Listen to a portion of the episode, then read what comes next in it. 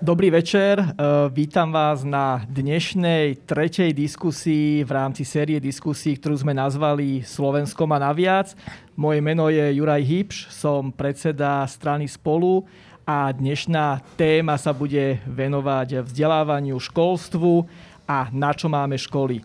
Ja som veľmi rád, že moje pozvanie prijali títo traja vzácní hostia. Po mojej lavici sedí Kristýna Tormová. S ňou sme sa tak rozprávali, že ako teda predstavovať, to bola taká výmena e-mailov, takže zhoda nápadla na tom, že je matka, čo je pravda, a je blogerka, čo je pravda a všetko ostatné si nájdete na internete.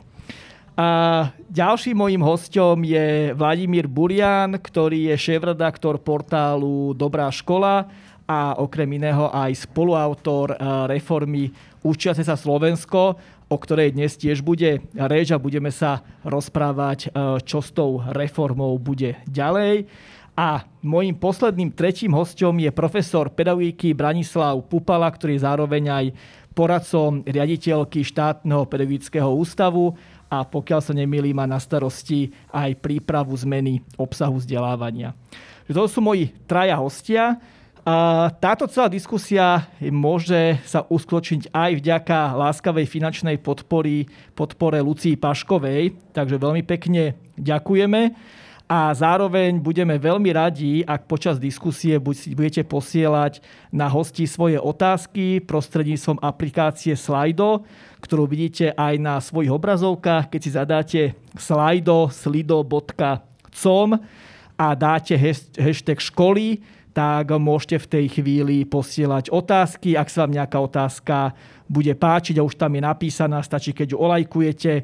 A ja slúbujem teda, že čo najväčšiu časť otázok počas diskusie e, budem e, sa snažiť zodpovedať klázi hosťom, aby ste teda aj vy boli zapojení. Takže toľko, toľko na úvoda. Ja teda to rovno odštartujem, odštartujem to Kristínou. Ja keď som zverejnil hostí, tak vyvolala si vlastne najviac, najviac reakcií. Nikto a tá... to nepochopil, že prečo ja, vrátane mňa. Prvá reakcia bola, že ja som napísal, že v takýchto diskusiách o školstve majú byť aj, aj rodičia a to bol ten, ten dôvod. Takže otázka na teba je, či si myslíš, že ty ako matka alebo zástupca rodičov v tejto diskusii majú čo povedať do do reformy školstva, do vzdelávania svojich detí a ako by taká diskusia s rodičmi podľa teba mala, mala vyzerať. Máš tri deti, dve už sú teraz šklopovinné čerstvo, tak rád by som počul tvoj názor.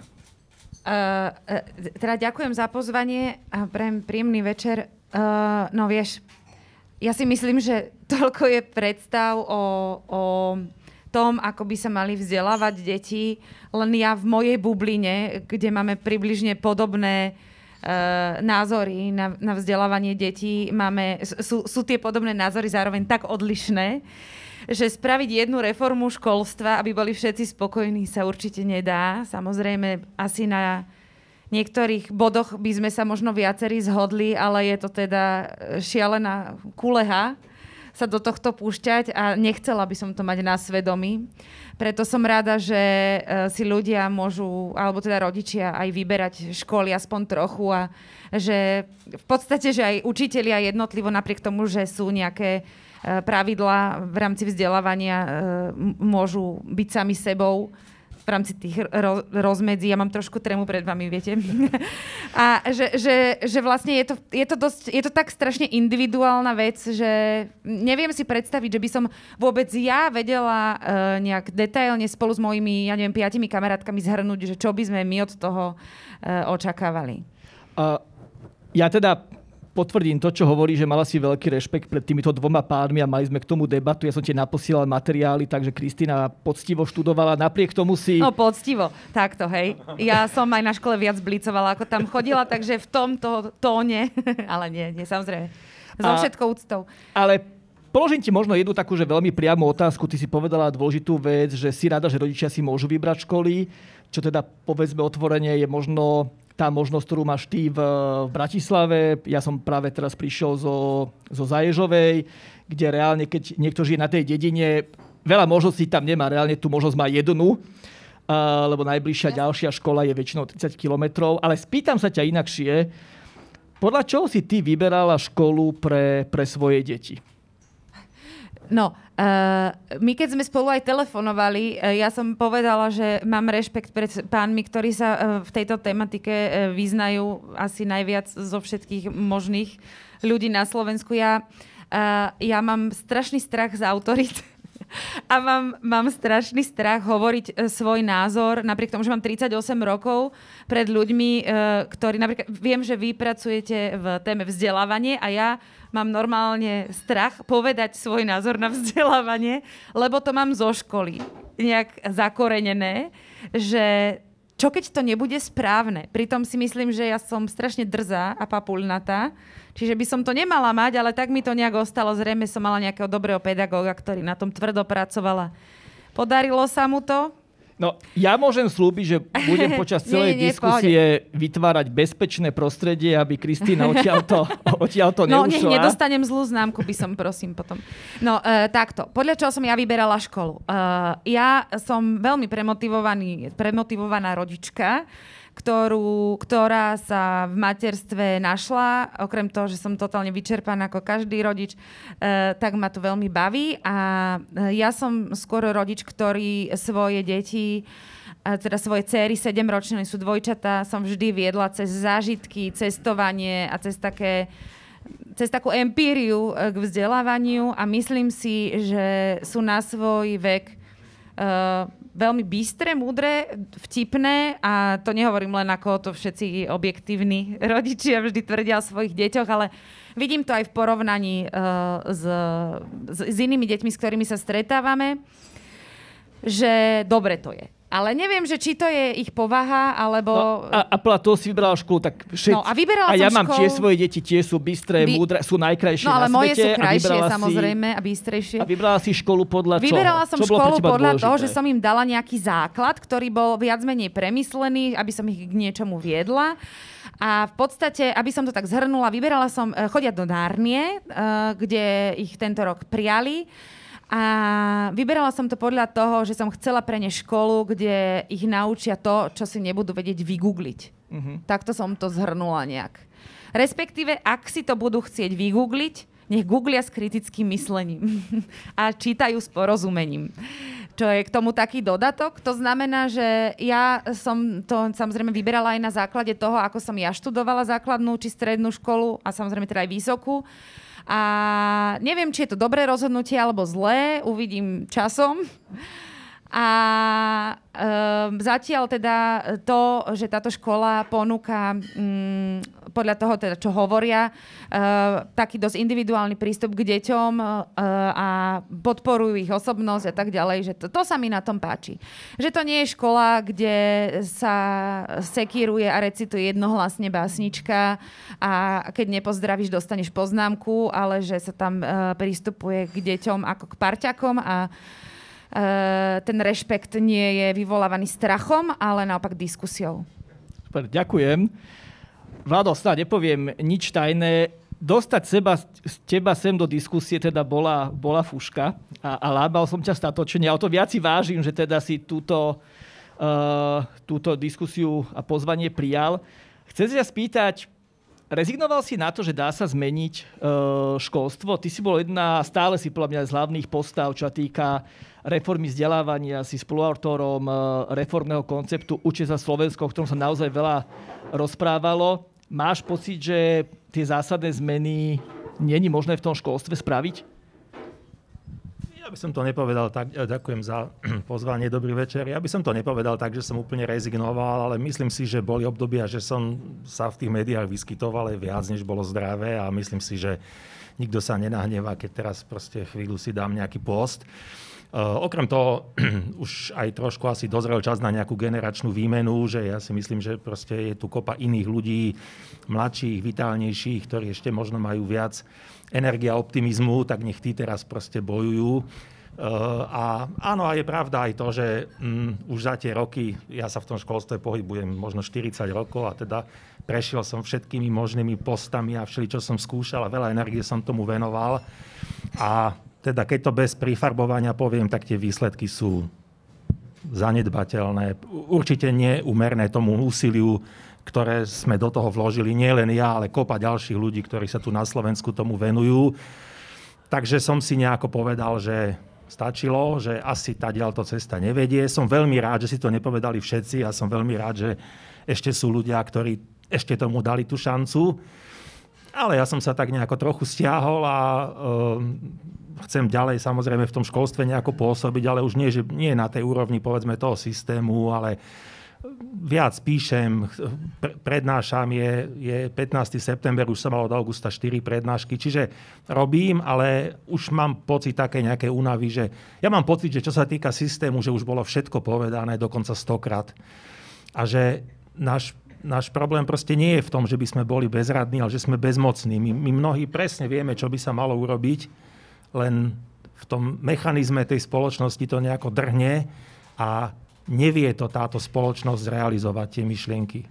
Takže... Uh... Spýtam ťa úplne na, na telo otázku, keď bol minister Plavčan, bol si ochotný do toho ísť a, a pripravovať reformu uče, Učeca Slovensko, čo ti teda mnohí, mnohí vyčítali. A nemal si teraz pocit, že po voľbách by si práve teraz mohol priložiť ruku k dielu a všetky tie skúsenosti, ktoré máš, ako zúžitkovať a naštartovať to? Ale ja si myslím, že k tomu nie sme potrební fyzicky my, tí 7 či 6 autory toho dokumentu. Ja si myslím, že to pdf existuje, je voľne stiahnutelné proste z rôznych miest na webe. Keby bola vôľa ho zobrať a ho realizovať, tak to môže urobiť aj terajší minister bez toho, aby sme my k tomu nejak asistovali.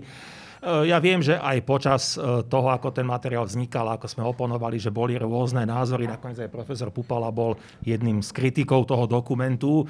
Ja si myslím, že sú tam pasáže, ktoré sú veľmi dobré, možno, že niektoré pasáže sú trochu slabšie, alebo proste, eh, že sú polemickejšie, tak by som to povedal. Ale určite je tam veľa toho, čo by sa malo realizovať. Nakoniec ja si aj myslím, že sa viaceré veci z toho zrealizujú, aj sa už proste realizujú. To nie je tak, že by niekto bol povedal, že Proste nie. Vtedy nebola politická vôľa sa do toho pustiť. To je hold v politike tak, že stačí, aby nejaký predseda niektorej strany povedal nie a ten dokument je tým odpísaný. Ale tie myšlienky proste existujú, žijú. Myslím si, že tá námaha vložená do toho napísania, spísania tých jednak tej analýzy tých problémov, jednak návrhu riešení, že to nebolo márne úsilie. Ten dokument tu stále je, nemá expiračnú dobu. Kľudne sa môže o rok z neho vyťahnuť veľa vecí a realizovať. Takže ja to beriem ako, že to bolo vtedy správne rozhodnutie, ale, ale fakt je ten, že zase uplynuli 2-3 roky, že sa márnil čas, že keby vtedy bola Lubiová povedala, áno, ďakujem vám páni, ideme na to a začala to realizovať, aspoň niektoré veci by sa možno boli už pohli, tak to sme čakali ďalšie 2-3 roky. No. Teraz vidíš šancu, že to pohne? Veľmi malú. Ale to nemá byť kritika terajšieho ministra, alebo, ale ale veľmi malú, môžeme sa potom k tomu dostať. No. Ale nie nulovú. No. Tak akože, ak nie, Isté väčšiu... Som ako, rád, že aspoň nejak čas optimizmu tam je. Väčšiu, väčšiu ako pred voľbami, ale možno menšiu, ako by si niektorí ľudia mysleli. Pán Pupa, vy sme takto stretli viac ako rok, sme spolu robili jeden uh, veľký rozhovor a, a mne tam utkvila v tom rozhovore jedna veta, ktorú ste vtedy povedali, že dnešná generácia 40 sa nedožije školstva, s ktorým budú spokojní. A, dnes ste poradcom uh, rejiteľky štátneho pedagogického ústavu. Máte pocit, že tie zmeny nastanú a tí štyriciatnici sa dožijú toho, že tie ich deti niečo ešte zažijú pozitívne? No na tom, čo som povedal vtedy, na tom uh, trvám a, a teda stále si to myslím a stále to hovorím a, a pripomínam že ak by sa mali, mali baviť uh, o tom, že sa nám podarí niektoré, uh, nebudem teraz konkretizovať, veci zmeniť, tak na úrovni vzdelávacích výsledkov žiakov, ktorí prejdú, dajme tomu proste uh, v inom formáte vzdelávania alebo základnej školy, tak uvidíte tie výsledky proste. Ja som to spočítal, že, že asi ko, že najskôr, v podstate možno bude to trvať 12-13 rokov. Najskôr, hej. Ale to neznamená, že, lebo rozumiete, keby ste si takže povedali, že, bože, že nám to trvalo 12-13 rokov, tak každý by na to rezignoval. A v zásade, v zásade je možné sa v krátkej dobe uh, tešiť z toho, že sa vám podarí proste preformátovať systém istým spôsobom, s tým, že máte dostatok informácie o tom, že ak to nastavíte, tak o tých 12 rokov to bude lepšie. Ja vám poviem len príklad, lebo však ako nepustíte sa do takýchto, eh, do takýchto krokov a, a, a eh, reformy zmien, nazvem to, s nevedomým, alebo proste s nejakým optimizmom, že sme, niečo, že sme si to niečo na Slovensku vymysleli a sme si pokecali s Burianom proste a, a, a, a, a tak ďalej. Že ste vlastne eh, museli, a to je dosť podstatné, si nájsť príklady, kde sa reformy uskutočnili v krajinách s podobnou situáciou, ako sme my. To znamená, že krajiny najmä teda postkomunistické, ktoré sa odvážili už začiatkom uh, tohto, tohto storočia, to znamená 90. Ro- v 90. rokoch minulého storočia a začiatkom tohto storočia urobiť proste niektoré ráznejšie kroky a ich výsledky uvideli o 15 rokov. To znamená, že vlastne my si nič nevymýšľame, v zásade sa snažíme aplikovať tie, e, teda tie podmienky, ktoré boli uplatnené v, v podobných krajinách, ktoré majú isté proste spoločné znaky, a o, na základe proste, my nepotrebujeme experimentovať, hej? A na základe toho dokážeme predvídať, že ak pôjdeme podobnou cestou, samozrejme s akceptáciou našich niektorých špecifických vlastností, takže toto sa asi stane a stane sa to z hľadiska výsledkov žiakov o toľko rokov, že my tu už ani nebudeme, keď sa to zmení. Ale to neznamená, že, že, že, vlastne, že vlastne, tak my sme si mali, mali povedať, že, že niektoré konceptné záležitosti môžu robiť len 30 lebo sa ich dožijú pravdepodobne, hej? Čiže tie pozitívne zmeny reálne môžu očakávať ľudia, ktorí majú okolo 20-30 rokov a teda, čím neskôr budú mať deti, tým to je lepšie, lebo zažijú možno školstvo, ktoré vy teda hovoríte, že môže ale, byť naozaj lepšie. Ale viete, Dobre, keď sa bavíme o, tu sa akože častokrát sa spomínajú PISA výsledky a tak ďalej. Neočakávajme, že ja neviem, že aj súčasný minister urobí nejaké zmeny a že zrazu sa nám proste zmení pozícia v PISA testovaní. Ale môže sa zmeniť viacero vecí, ktoré vlastne, ja neviem, zlepšia, zlepšia a zmenia možno spôsob práce učiteľov. Hej?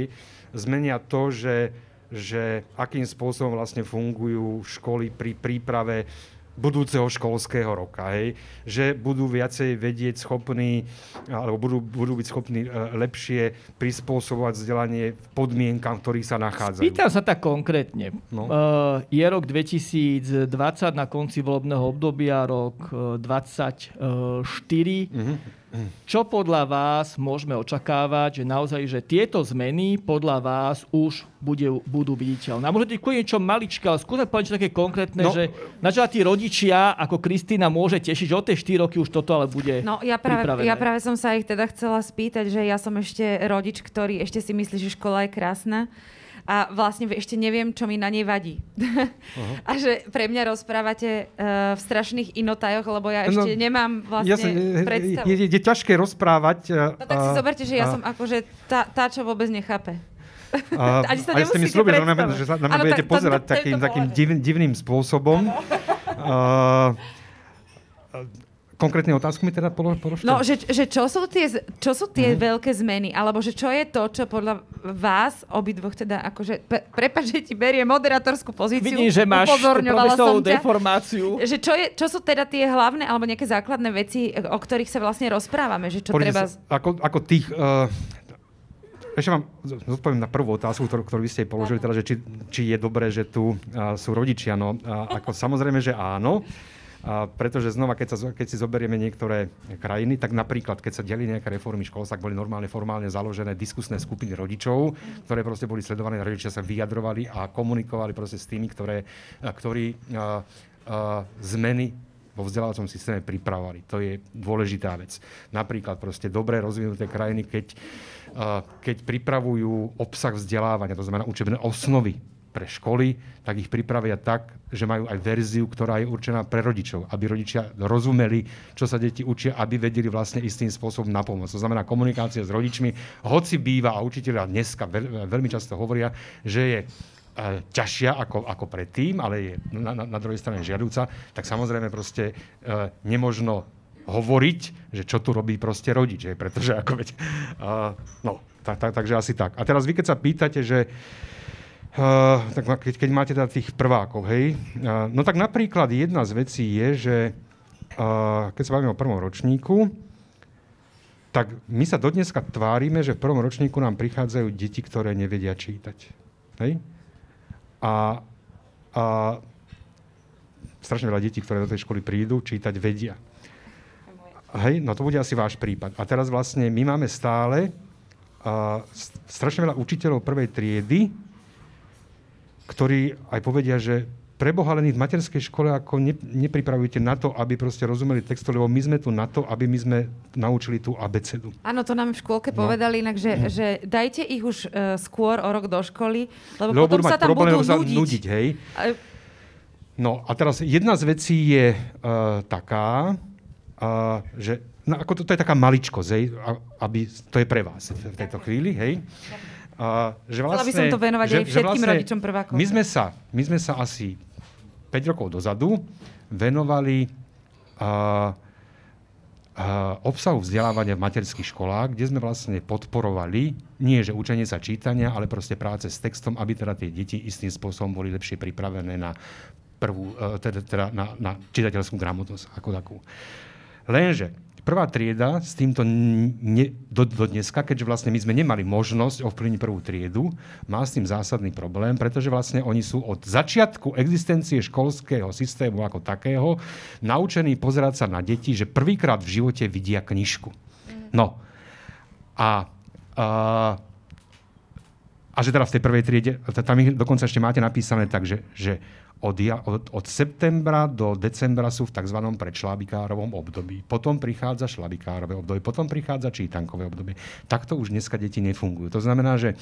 A potom prídu do druhej triedy a tam už teda A môžeme vedia. očakávať, že toto sa teda zmení? Uh, toto, je, toto je jedna z vecí, ktorá, o ktorej predpokladáme, že sa zmení, pretože, uh, pretože uh, to, to, čomu ja venujem svoju energiu, je vlastne okolo čoho sa to celé točí, ako je vlastne nastavené to, čo sa teda deti majú učiť, tak, aby to malo kontinuitu od čias, kedy nastúpia do školského systému, čo v tomto prípade už je materská škola, a aby sa vlastne postupne a nie proste nejakým náhlivým. Aby to bolo prepojené. Aby, aby to bolo prepojené, aby to išlo tak, aby to bolo... Lebo samozrejme, že máte tam aj deti, ktoré čítať nevedia. No, a, čo, Hej? a čo s tým? No, Lebo ale... to je vlastne, no. keď má tá pani učiteľka nejaký, nejak, nejaký boďák, podľa ktorého musí No, a, no a presne, presne uh, ide, ten princíp je v tom, uh, aby sme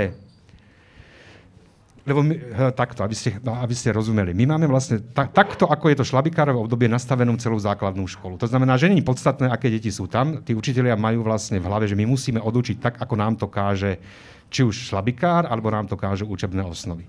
No, a našim úsilím, aj to, čo sme vlastne už istým spôsobom predostreli, že nemôžete sa pozerať na to, že, má, že máme nejaké obdobie šlabikárov, predšlabikárov, ale, ale že tu máme deti s nejakými schopnosťami a majete dostatok času na to, aby ste vlastne prispôsobili to, čo sa v deti škole učia, tomu, čo tie deti vedia a sú schopné dosiahnuť. Ináč povedané, ľahko, alebo ľahko povedané, uh, Narnia to asi má trošku rozvoľnenejšie, pretože sú školy ako Narnia, ale potom sú školy obyčajné. A a v podstate, tak tie obyčajné ako, ma zaujímajú primárne. A, a, mňa primárne tiež zaujímajú obyčajné školy, hej. Uh, aby vlastne uh, mohli a mali šancu a vedeli zmeniť ten šlabikárovo-ročníkový systém na otvorenejší systém, ktorý je schopný proste podporovať konkrétne deti, ktoré v tej škole majú. Toto by sa mohlo podariť už toto volebné obdobie. Um, Tam to da, vidíte. Da, či tých 12 rokov? Podarí, teda, čo sa môže podariť za normálnych okolností je to, že tie učebné osnovy, ktoré máme takto nastavené bez ohľadu proste na, na, na, na, na, konkrétne deti v konkrétnych lokalitách, v konkrétnych regiónoch, v konkrétnych podmienkach, že vlastne že zmeníme formát týchto osnov, aby školy vedeli, tomu dostanú potom ešte ďalšie, ďalšie to už sprie, teda sprievodné materiály. Do rokov aby vlastne stihneme. prešli na, na tento systém, ktorý nie je nebežným systémom. To je systém, ktorý je v európskych krajinách rozvinutý. Že nie ste naháňaní osnovami, ale ste vlastne uh, nútení pozrieť sa na to, aké deti alebo žiakov v škole máte. Dobre. Ešte možno k tej rýchlosti tých po... zmien, že ja tam vidím také dve polohy. Že jedna vec je, že dnes mnohí učitelia by to vedeli robiť oveľa lepšie, ako to reálne môžu robiť, lebo ten systém je zle nastavený a on im bráni robiť to rozumne, tak ako by vedeli. Keď my ten systém uvoľníme a dovolíme im, tak oni to začnú robiť tak, teda lepšie, tak ako im to e, ich profesionalita káže. A toto je typ zmeny, ktoré sa dá urobiť rýchlo. Keď ja od pondelku niečo dovolím, tak všetci, ktorých to doteraz brzdilo, to prestane brzdiť a od útorka to môžu robiť lepšie. Ale potom je tu druhý typ zmien, a to je ten, že tí učitelia to nejako robia a my chceme, aby to robili inak, ale inak, než to oni vedia teraz robiť. Že není problém v tom, že im niekto niečo zakazuje, ale v tom, že oni to nevedia robiť inak. A ten proces odučiť tých učiteľov robiť to po starom a naučiť ich robiť to po novom, to je vec, ktorá bude určite pomalá. Ale teda v tomto, toto dáva trošku optimizmu, lebo tam je ozaj veľa vecí aj toho typu, že, že oni to robia pod svoje možnosti, lebo systém ich brzdí. Čiže keď sa to odbrzdí, tak isté zmeny môžu ísť aj rýchlo. Hovorili ste tu vlastne všetci o tom, aké je dôležité zapájať e, do tých reforiem aj rodičov, ale aj ďalšiu verejnosť. E, my dnes sme v historickom okamihu, kde Slovensko dostane aj na vzdelávanie a na reformy miliardy eur, čo sa ešte nikdy vlastne nestalo. Do dnešného dňa není zverejnený dokument, unikli nejakých pár informácií, ktoré zároveň dementujú. Čo si ty, Vlado, myslíš o tom, akým spôsobom prebieha vlastne diskusia o tom, kam sa peniaze z fondu obnovy, ktoré sú určené aj práve na vzdelávanie a na reformy, ako je to vlastne pripravené? o tom, že neprebiehajú v podstate diskusie, lebo ty sám ako spoluautor reformu Učenia za Slovensko ste otvorili obrovskú diskusiu. Viem, že tam bolo aj veľa, veľa negatívnych e, komentárov, niektorí boli až vulgárne, ale prešli ste si tým, takže ja by som rád počul tvoj názor, že či sa ti to zdá v poriadku takto tajiť, aby do toho moc ľudia teda nerozprávali, alebo radšej by si bol, že poďme o tom diskutovať a možno aj s rodičmi, aby chápali, aké zmeny vlastne idú nastať k diskusii sa vyjadriť nemôžem, lebo o žiadne neviem. Teda myslím k tej sú nejakej tej diskuzii o tom, čo bude s tými miliardami eur, ktoré Ale sa považuješ to za chybu? Alebo to, no, pova- tak, to je tragédia, nie že chyba. To je samozrejme veľký problém. Ale, e, ale mám istý názor na to, čo by sa s tými peniazmi, teda konkrétne v tom školstve malo urobiť. E, ja, to, ja tie peniaze tak do troch, e, do, do, do troch chlievikov delím. Jedno je, že investovať do ľudí, Druhé je, že investovať do softveru, hardveru, vybavenia škôl a tretie investovať do betónu. To je, že postavíme telocvične, dáme plastové okná, neviem čo všetko. Myslím si, že v minulosti to bolo tak, že najviac sa investovalo do toho betónu a do toho softveru. Jednak preto, že sa to rýchlo míňa tie peniaze. Proste postaví telocvičňu a máš minutých 5 miliónov eur, kdežto keď by si za tie isté peniaze mal urobiť 500 školení po nejakých pár tisíc eur, tak je s tým tak veľa práce, že to nestihne. Čiže to investovanie do nákupu, kúpime 20 tisíc licencií nejakého softveru alebo 20 tisíc notebooku alebo postavíme 10 telocviční, rýchlo sa to míňa a ľahko sa ulievajú tie peniaze. Myslím že toto treba, e, tomuto sa už treba vyhnúť v tej ďalšej vlne. A ja by som gro tých peňazí investoval do ľudí teda menovite jednak do posilnenia tých tímov na školách, e, e, psychológovia školskí, špeciálni pedagógovia, asistenti, správcovia sietí, proste celý personál, aby ten učiteľ fakt nemusel riešiť, že kto mu nabije 20 iPadov večer a proste kto donesie, kancel, kde zoženie kancelársky papier a kde zoženie tonér a proste a vyplňovať rôzne hlásenia, tabulky, je toho strašne veľa. Čiže učiteľ má dostať servis, že to je ako chirurg, však chirurg na sále má operovať a nie proste riešiť, že... Hej. Takže e, toto je jedna, že do ľudí. Druhé, do tých učiteľov existujúcich, to znamená nejaké školenia, semináre, workshopy, kurzy, mentoring, prípadne aj do vybavenia. Ja si myslím, že bude treba investovať aj vďaka korone aj do toho hardvéru a softvéru, lebo ja si viem predstaviť, že by mal mať každý učiteľ doma, tak ako niektoré profesie majú, že ošatné, tak podľa mňa učitelia by mali mať všetci od štátu vysokorýchlostnú Wi-Fi doma aj s notebookom. Keď sa o nich očakáva, že z domu proste robia online vzdelávanie, tak predsa nemôže štát očakávať, že si budú tí učitelia sami proste platiť doma a to, a to pripojenie musí byť ozaj kvalitné. To sa teraz ukázalo, že keď máte 20 žiakov na zube, tak proste jednoducho to skolabuje, lebo to sú veľké dátové toky. Čiže ak do techniky, tak do tohto, do takejto techniky, nie nejaké počítačové učebne a podobné, ale proste, ale proste ozaj pre učiteľov, buď no, notebooky, alebo iPady, alebo proste a wi takisto do škôl. Ukázalo sa, že veľa škôl má pomalé pripojenie na internet, čiže toto maximálne. Ja nehovorím, že áno, sú školy, ktoré nemajú telocvičňu, sú dokonca školy, ktoré majú problémy s kanalizáciou, neviem s čím, s toaletami, ale v tejto situácii, keby som to mal prioritizovať, tak do ľudí a nie proste do toho betónu. Pán Pupala, vy ste teda poradcom na štátnom priemyselskom ústave, ste vlastne pri zdrojoch tých informácií. Aký je váš názor na to, že či by nebolo dobré o tom, kam tie peniaze budú smerovať, aké reformy sa pripravujú a či, ako budú hradené, či by nebolo dobré otvoriť tú verejnú diskusiu, a to nielen pre rodičov, ale možno pre odbornú verejnosť, aj pre učiteľov, že aký je váš názor na ako, ako túto nepochybne, situáciu? Uh, nepochybne z, je, uh, zdieľam uh, rovnaký postoj k tomu, keď sa uh, dostáva kritiky, že jednoducho nie je otvorená široká diskusia na, na, na, na túto tému a, a v podstate ako ja som angažovaný do časti, do, do, do tej časti, o ktorej som hovoril, obsahu vzdelávania a myslím, že a, do tejto roviny sa istým spôsobom počíta, že by sa teda investovalo, čo si myslím, že, že je absolútne v poriadku. A teraz akože konkrétne, konkrétne, čo nám v zásade chýba, to už je trošku zase nad, nad rámec uh, rodičovského, uh, rodičovského záujmu, ale to, čo vlastne na Slovensku, uh, alebo vysvetlím to možno, možno jednoduchšie, a kde má Slovensko problém? Slovensko začína mať problém v tom, alebo už dlhodobo má, že, že tu má výborné školy a že tu má veľmi slabé školy. A toto je jedna zo základných ťažkostí, s ktorými sme konfrontovaní a ktorý vlastne z hľadiska aj výsledkov vzdelávania nás skôr radí k rozvojovým krajinám ako k rozvinutým krajinám. Pretože v, norm- v dobrých krajinách rozdiel medzi najhoršou školou a najlepšou školou je ďaleko menší, ako je v našich podmienkach. U nás v podstate, aj keď pozeráte, pozeráte televí- televízne noviny, alebo čo ja viem, čo, vždycky vidíte proste školu, ktorá je dobre vybavená a vyzerá, vyzerá dobre. My v podstate ako keby sme tajili školy, ktoré vyzerajú veľmi zle. Ja som takéto školy navštívil a keď som sa rozprával s riaditeľmi, že keby, keby že ma zoberiete do tej školy a opýtate sa ma, v ktorej krajine sa nachádzate, ja, som povedal, že, že, ja by som povedal, že som v Indii. Hej? Že naozaj proste niektoré školy sú, ktoré nevidíte, nie je vinou riaditeľov, nie je vinou proste starostov, zanedbané a to nám vlastne spôsobuje, napríklad vy ste dávali Nechcem tú otázku otvárať, že naše deti častokrát sú není, není v škole celkom spokojné. A, a jedna z príčin, ako sa ukázala, je, je aj to, že vlastne máme školy tohoto typu. Hej? No a teraz to je problém, to je problém, ktorý súvisí, ako sú riadené naše školy z hľadiska proste vzťahu medzi ministerstvom a obcami.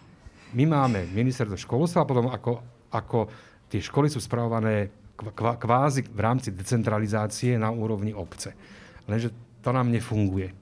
A nefunguje nám to, že my nemáme tzv. strednú, sorry, strednú úroveň, strednú úroveň školskej správy, ktorá znamená, že nie každá škola a každý starosta nesie zodpovednosť za svoju školu.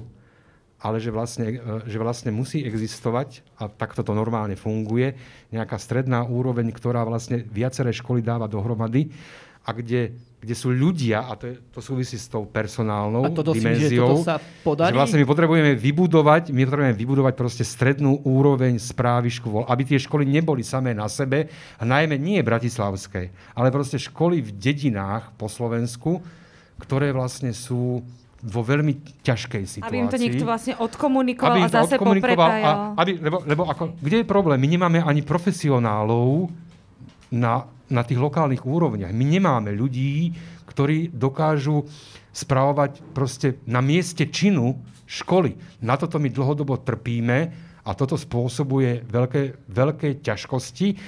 A my nemôžeme povedať to, že školy sú správované obcami, že to je decentralizácia. Nie je, pretože pretože vidíme, vidíme A toto si výsledok. myslíte, že sa podarí toto je vlastne, to toto je súčasťou, toto je, toto, je, toto je súčasť, no, no viete, ako to sú už prierezové témy, to už ide za rámec čistého rezortu školstva, pretože to už súvisí s verejnou správou, s decentralizáciou verejnej správy, s územnými celkami a tak ďalej. Ale ak sa tomu proste bude, ak sa to, ak, ak sa, ak sa, lebo takto, toto súvi, je to nad rámec školstva, ale súvisí to aj s tým, čo ja hovorím, teda, že riešime teda ten obsah vzdelávania. Hej? A my dneska vieme jednu vec. My nemôžeme očakávať, že každá škola, ako si tu mnohí myslia, že proste bude fajn, keď si každá škola vytvorí vlastný program, ako má Narnia a tak ďalej. Väčšina škôl to nerobí, respektíve odpisujú to, čo je centrálne stanovené, idú, zo, idú v nejakom proste zotrvačnom režime, veria tomu, že to je dobré, o tom, ako, o, o, o, tom nepochybujem. A to, o čo my sa usilujeme, vieme, že toto nie je dobrá cesta, že tu máme proste nejakým štátom stanovený rámec a každá škola si ten rámec musí uh, prispôsobiť, lebo, to, lebo oni to v skutočnosti nerobia. A ten, pokiaľ ide o obsah vzdelávania, my sa snažíme o to, aby vlastne neexistoval, alebo poviem, tak, poviem to zase ľudovejšie, aby nemuselo existovať školský program, ktorý niektoré školy majú dobrý a nepotrebujú ho meniť, ale aby existovalo to, čo existuje normálne proste v iných krajinách, že regionálny program. A to musí sledovať niekto, kto je okrovočík vyššie ako škola, ale nižšie ako je ministerstvo školstva.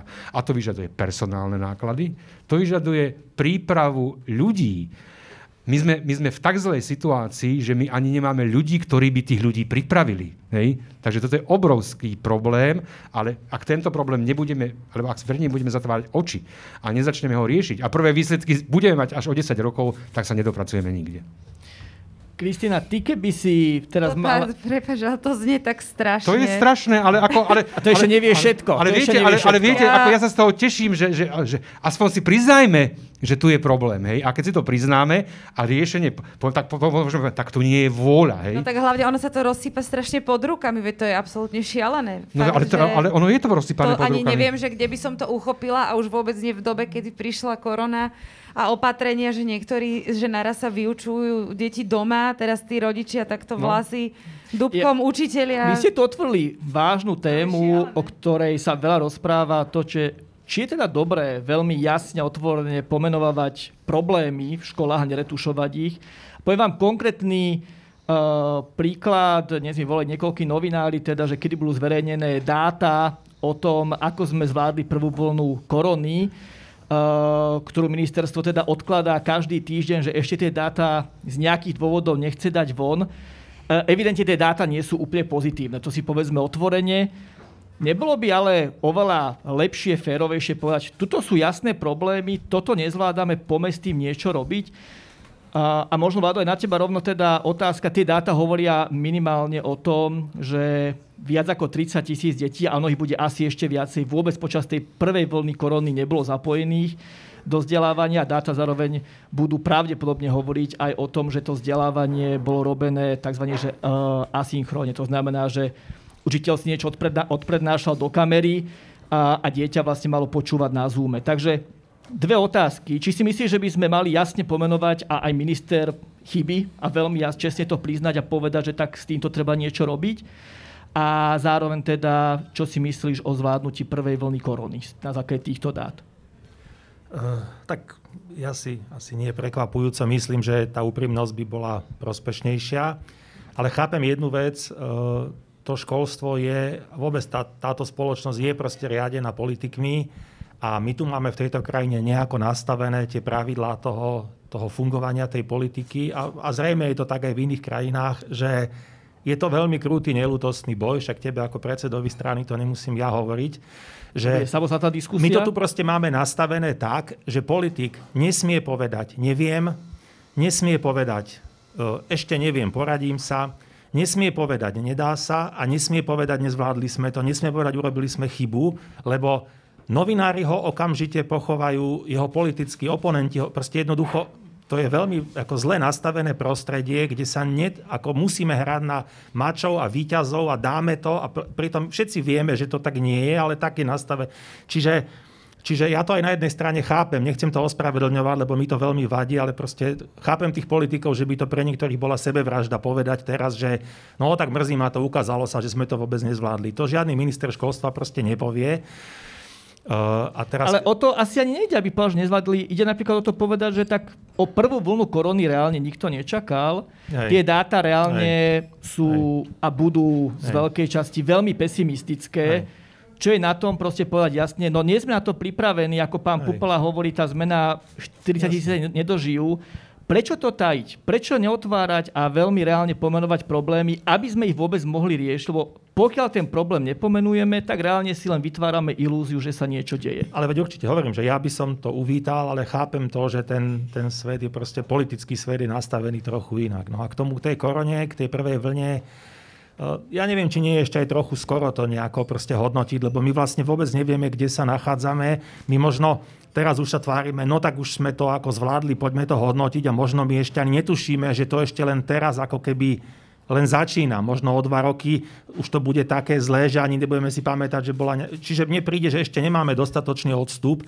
Potvrdím to, čo už tu aj zaznelo, že aj z vlastnej skúsenosti, že boli priepasné rozdiely medzi školami v tom, ako to zvládli. Poznám školu, ktorá má perfektne zvládnuté technológie, kde má každý žiak svoj iPad, kde na každej hodine pracujú s technológiami. Keď to prežením, oni si ani nevšimli, že prišla karanténa. Oni proste jedného dňa zostali žiakov doma, nechali žiakov doma, vyučovanie bežalo as usual, hey, business as usual. Čiže sú školy, ktoré to zvládli perfektne, a sú školy, kde sme dva mesiace po vyhlásení karantény telefonovali, lebo sme potrebovali, organizujeme nejaké súťaže a potrebovali, potrebovali sme, aby dali žiakom niečo vedieť, že termín súťaže sa prekladá. A nám učitelia v máji hovorili, že no ale ja to nemám ako dať vedieť svojim žiakom, ja na nich nemám žiadny kontakt. Dva mesiace, 8 týždňov boli žiaci doma a nám učitelia povedali, že ja nemám žiadny kontakt na svojich... Že a, a čo? A 8 týždňov ste ako ich učili, alebo čo? Čiže veľké rozdiely. Uh, tie technológie Áno, my sme na ne neboli pripravení, ľudia netušili, čo je to Zoom a čo je to, neviem čo, proste jednoducho nebolo to potrebné, tak to nepoznali, teraz už to poznáme. Ja by som bol trošku pesimista v tom, čo všetko sa dá nahradiť tými technológiami, lebo uh, no, má to veľa obmedzení, ktoré si možno ešte v tej prvej euforii neuvedomujeme, ale ono na ne príde. Uh, moja dcera je učiteľka, hovorila mi také otrasné zážitky typu, že mali, mala mať vyučovanie online ale keď je tam 20 žiakov pripojených aj s videom, aj zvukom, tak je to taký nápor dát, že to tie dáta nestíhajú. Takže ona musela najprv povedať deckám, vypnite si mikrofóny, lebo to väzby, potom musela povedať, vypnite si kamery, lebo to ten tok nestíha. A hodina vyzerala tak, že ona rozprávala 20 avatarom, hej, 20 fotkám žiakov niečo, nevidela ich, nepočula ich ona netušila po 5 minútach, či ešte niektorý z tých žiakov tam je. Ona proste chvíľu niečo rozprávala, potom položila otázku a teraz ticho. Hej, halo, ste tam ešte? Zapnite si kamery. Niektorí si zapli. Čiže jednoducho ani školy, ktoré chceli a teda neboli na to pripravené. Je tam, preto som aj hovoril, že by sa malo investovať do toho internetu, do toho, do toho vybavenia proste kvalitného. Takže ja si myslím, že ešte nás čaká v tomto ako veľa práce. Ja, ja verím, že ak to prejdeme, že v konečnom dôsledku to môže tomu školstvu pomôcť.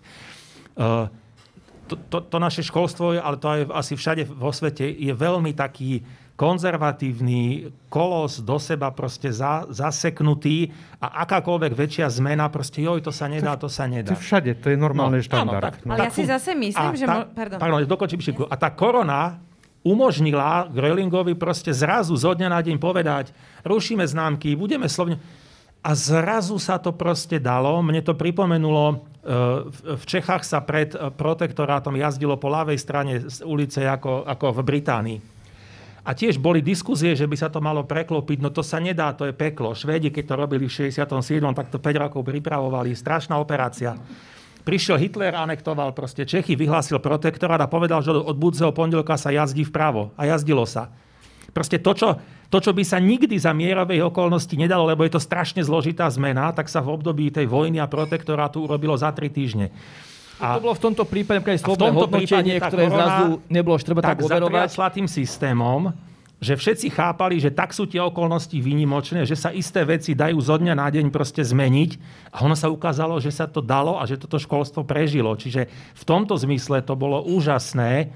Iná vec je, že Darmo Gröling povie, že od pondelku sa nebude bude hodnotiť slovne. Tí učitelia to nevedia, niektorí ani nechcú a, te, a preto ten proces bude pomalý. Ale už len to, že to mohol vyhlásiť, bola úžasná vec, lebo za normálnych okolností by to dva roky muselo tým súkolím prechádzať, ak by to vôbec prešlo do chvíle, že to môže vyhlásiť. No. Ja vám ja dám som... príklad ešte tiež, že čo, akože, čo si si mysleli, že nikdy sa nemôže stať, alebo stane to strašne ťažko. No veď to bolo v marci, keď sa zatvorili školy, niekedy v apríli. A, a pre nás vlastne vyvstala úloha upraviť učebné osnovy, hej? My sme proste za pár týždňov urobili to, čo bolo predtým nepredstaviteľné, že sme jednoducho zriedili učebné osnovy. Hej? Či to školy proste brali do úvahy, alebo ne, nebrali do úvahy, to už je problém tých škôl, ale proste toto jednoducho išlo. Bolo to ťažké, ale keď sa chce, tak sa v zásade dá urobiť strašne veľa. No to, a, a to nám vlastne potom vytvorilo pôdu aj na to, aby sme už vlastne začali pracovať a predstaviť, a už, nie, už asi 20-30 škôl nám začalo vlastne fungovať podľa osnov, ktoré sú zriedené. Hej? Uh, takže ako nebyť korony, tak toto sa jednoducho nestane. Ako ja som o tom, uh, hneď ti dám slovo, ja som, o tom, ja som o tom aj písal, že naozaj tá korona spravila zmeny, ktoré reálne tu ministri sa snažili robiť 20 rokov a zrazu to išlo za mesiac a je to určite pozitívne. Otázka ale je, že dnes som práve na Facebooku čítal, že zatvárajú sa ďalšie a ďalšie školy. Roman Baranovič, pridružená škola Narnia v Pezinku, dnes je zatvorená. Nedalo sa na tú druhú vlnu korony pripraviť lepšie? Alebo sme dostatočne pripravení na to, ako teraz školy budú vzdelávať? Ja nemám, nedisponujem údajmi, že čo sa vlastne e, urobilo zle a urobilo dobre. No tak ako... A není to chyba, že tie údaje nemáme teraz? Je 16. september a my nemáme údaje, ktoré sme už mohli dávno mať. V lete sme o tom mohli diskutovať. Uh, pokiaľ ide o komunikáciu so školami a informácie o tom, akým spôsobom školy fungovali, tak ako ja, ja ich osobne mám preto, a mám ich, ale teda nie, akože nie je kompletné, že kvôli, a, kvôli zmenám obsahu vzdelávania som sa stretával s riaditeľmi škôl. A mám informácie z východného, stredného i západného Slovenska, čo sa vlastne v tých školách dialo. A vieme jednu vec, a, ako viete, to, že vám školy povedia, že bolo to zlé alebo bolo dobré, to nie je celkom relevantná informácia, pretože tie školy, ktoré vám povedia, že nebolo to celkom dobré, boli, tie školy, boli práve tie školy, ktoré toho urobili najviac a neboli s tým celkom spokojní. to bude hej. ešte horšie, ako a potom, A potom, budú. ako na druhej strane, paradoxne sme sa stretli s, s, s, s riaditeľmi škôl, všetko bolo OK, hej, a pritom vy viete, že to akože OK celkom nebolo. Takže otázka je, aké údaje máte, ako tie údaje vlastne, potrebujete vlastne aj tie školy poznať, tých riaditeľov poznať a tak, a tak ďalej. Nám jedna riaditeľka Bratislavskej školy povedali, že, povedala, že učiteľia plakali, pretože oni, oni pracovali 12 hodín denne. Hej? A, a, a, boli v podstate nešťastní a nemali pocit, že urobili všetko to, to čo urobiť mali. Uh, ako, ja, by som, ja by som nehľadal v tejto chvíli proste akože dôvody na to, ako niekoho obviniť, že proste nebolo všetko urobené tak, ako by sme si predstavovali. No proste, viete, ako ja mám zajtra konferenciu v Indonézii, kde máme e, tému medzinárodne, proste, kde sledujeme uh, z jednotlivých krajín, čo sa proste deje. Pred mesiacom som ju absolvoval samozrejme cez Zoom v Indii. Ako, viete, jednotlivé krajiny sú, sú naozaj, naozaj konfrontované s tým istým, ako sme my. A skôr proste, skôr proste ako hľadajme, hľadajme uh, riešenia pre, pre pre budúcnosť, ako proste, že čo sme urobili zle. Ja nechcem nikoho v tomto spochňať od tej prvej vlne korony, asi na to nemohol nikto byť pripravený. Ja len reagujem na to, že Česká republika tie dáta už dávno zverejnila a ak chceme hľadať riešenia, musíme mať nejaké tvrdé dáta, o ktoré sa vieme opreť. Čiže ja sa preto spýtujem, vy vlastne, že tie dáta máte, čo ja, teda ja, nás teší? Nie som zaangažovaný proste v zbere týchto dát nejak proste, že tvrdo. Ale, ale uvítali ja, by ste, ja keď dáta sme mali a mohli aj odborná verejnosť. Ja pracujem proste s informáciami, ktoré mám v kontakte so školami, s ktorými proste v kontakte sme. Hej? A takto Ale celkové dáta teda nemáme. Ja, ne, ja neviem, či máme, či nemáme. To Jasne. sa musíte opýtať. Ja sa pýtujem, možno... no, no, nie, ja nie som pri všetkom a nie, nie som Jasne. ani minister školstva. Je, akože, ja si ako mám svoju parketu, ktorú poznám detailne a potom sú veci, proste, ktoré, ako, ktoré, na, na ktoré nehľadám odpoveď. Ale tam by sa možno práve, práve to, čo ste vy hovorili, zišiel ten prostredník, ktorý by bol medzi školou a ministerstvom. No napríklad. A tie dáta no. by boli potom uh, oveľa relevantnejšie, lebo presne to, čo ste hovorili, že všetko super, tak to už je ako keď si človek nespraví ako, domácu ako, čo rozhodne vieme napríklad, že to ste, uh, myslím, že aj vy ste to spomínali niekde, som to aj od vás čítal, ako čo máme kvázi v regiónoch, to sú servisné pracoviska, ktoré sa volajú, že metodicko-pedagogické centrum. A to všetci vieme, že vlastne nefungovalo veľmi dobre. To znamená, tá, aj tá možná podpora, ktorá z tejto inštitúcie bola, to je inštitúcia, ktorá má pomáhať učiteľom a majú aj svoje regionálne pracoviská, naozaj tá nebola funkčná. Keby bola bývala funkčnejšia, tak zrejme teda aj tá podpora škôl by bola, by bola iná. No lenže to je vlastne, to je vlastne história tej inštitúcie, a, ktorá nie je celkom dobrá. A je to súčasne odraz toho, čo som vám hovoril, to, aj to, čo vy, vy spomínate, že jednoducho tá organizácia vzdelávacieho prostredia, tá sa musí diať proste na úrovni relatívne malých regiónov. Ja, ja iba fakt musím, lebo dobre, to už dobre, potom nebude poď, aktuálne, poď. Juraj.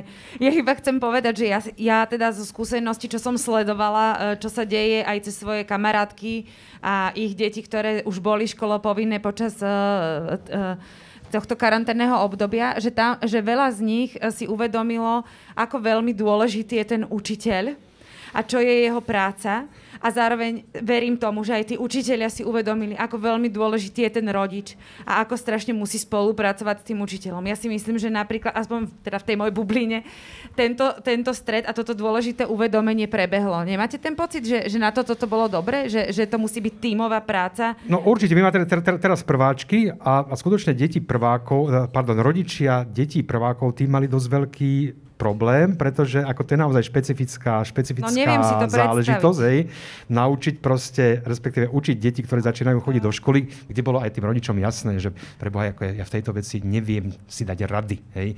A takže, takže ako, ako to, to vedomie, že predsa len proste učiteľ má nejaké grify, ktorý rodič, ktoré rodič nepozná, sa rozhodne zvýšilo. Čo je fajn, čo je celkom fajn. Ja len možno zareagujem na to, že čo sme sa rozprávali o tých metodicko-pedagogických centrách a o tom, čo som napísal tých, ktorí to, ktorí to nečítali. Ja som si chcel vyskúšať, čo je to vzdelávanie na metodicko-pedagogickom centre na, na diálku, tak som si klikol na tú stránku, keď si to dáte do Google metodicko-pedagogické centrum a prvá vec, čo tam vidíte, je proste ponuka vzdelávania. Na to, keď som klikol, tak sa objavila chyba 404. Stránka neexistuje. Skúšal som to týždeň, že dal som tomu šancu, neišlo to. Potom som našiel ďalšiu vlastne rubriku, ktorá bola, že konzultácie pre učiteľov. Boli tam vypísané, som sa na jeden hneď prihlásil, že ako robiť v Moodle. 9.30 v pondelok ráno som sa prihlásil a bol som tam sám. Neprišiel ani lektor, a čakal som pol hodinu, potom som napísal do četu teda, že či, niekto, či niečo budeme robiť, že tam čakám. Dodnes som nedostal odpoveď. A učiteľ mi začali písať, že to je úplne bežné, čo sa čudujem. Ja som stal zrozený z toho, že vlastne učiteľia sú už v tomto tak zvyknutí, že na tú stránku ani nechodia. Takže ja len potvrdzujem to. Zároveň si ale myslím, že je kľúčové, aby túto inštitúciu niekto teda naozaj začal poriadne riadiť, lebo z rozpočtu berie 3 milióny eur a ja si myslím a mám stále pocit, že mať naozaj takúto štátnu inštitúciu dobre riadenú má veľký zmysel. Ja zase neverím úplne tomu, že otvoriť len voľný trh a nechať vzdelávať učiteľov jediné možné riešenie. Tak ono, viete, otázka je, že, že či vôbec sa dá inštitúcia zachovať a zlepšiť v tej podobe, v akej je. Ja tomuto príliš neverím a skôr, skôr ale to je zase na, dlhé, na dlhšie obdobie, a viete, s tou regionalizáciou súvisí na, na, napríklad to, a tam, ako by, by ste nám písali, že sa budeme baviť aj o téme, že pedagogické fakulty a tak ďalej. My máme sedem pedagogických fakult na Slovensku, ktoré v podstate by mohli vytvárať regionálne, alebo, alebo byť účastní regionálnej správy škôl v tých regiónoch, kde sa nachádzajú, spolu s tým, lebo viete, im sa na jednej strane vyčíta, ako nespolupracujú s učiteľmi, ako sa nepodielajú. No mohli by sa, a mali by sa, lebo toto je celkom normálne, len to zase vyžaduje zmenu legislatívy vysokoškolskej a tak ďalej. To znamená, že ja, ja nie som príliš naklonený, že, že sa nám MPC z jedného dňa na druhý deň zmení v tejto štruktúre, aké je. Ani nie, som, ani nie som spokojný s tým, že sa povie, že vec sa zlúčia s iným ústavom, lebo nič sa nestane, tá inštitúcia ostane rovnaká, aká je, len, len bude treba novú kanceláriu na generálneho riaditeľa, hej, ale v podstate tá činnosť ostane rovnaká a, my, a nevyriešime prípravu učiteľov, a, ktorá sa bude diať na existujúcich pedagogických fakultách v rámci univerzít, pokiaľ nezačneme, pokiaľ zase nepreformátujeme tento systém. A ten systém je preformátovateľný. Zase máme dobré príklady do zahraničia, že takýmto spôsobom funguje, ale to vyžaduje, to sú, to sú riešenia na dlhšie roky. Snáď aspoň tú stránku by mohli opraviť. No dobre, však teda tak to... chodiť na webináre. Ja každopádne, chodia nám už nejaké otázky, za čo ďakujeme. Ja len teda pripomínam, tí, čo nás sledujete na stránke uh, slido.com, keď dáte hashtag skoli, tak môžete uh, klásť otázky, ktorým sa o chvíľku dostaneme.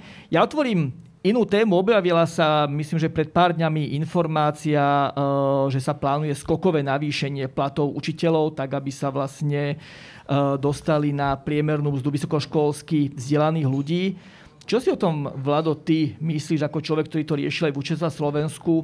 Pomôže toto uh, zlepšiť školstvo, to navýšenie platov pre učiteľov plošne, skokovo uh, a na všetkých stupňoch? Len to spresním tú informáciu. Ja som čítal, že, to má, že oni sú niekde teraz na úrovni 70% priemeru vysokoškolských vzdelania, že sa majú dostať na 85% priemeru, nie na priemer. Čiže, mm. Ale aj tak to bude, sko- bad, by to bol badateľný náraz, da iste by sa potešili, ale nepôjde to až na priemer. Uh, ja si myslím, že je to absolútne nevyhnutné urobiť, ale pritom odpoveď na tvoju otázku, že či to bude, ako to povedal, či to bude znamenať zlepšenie. Či to pomôže. A či to eh, pomôže. Lebo ty si vlastne uh, povedal jednu vec, že užiteľia vlastne nevedia, ako majú dobre učiť, ano. že čo sa stane, keď teda dostanú viacej peňazí.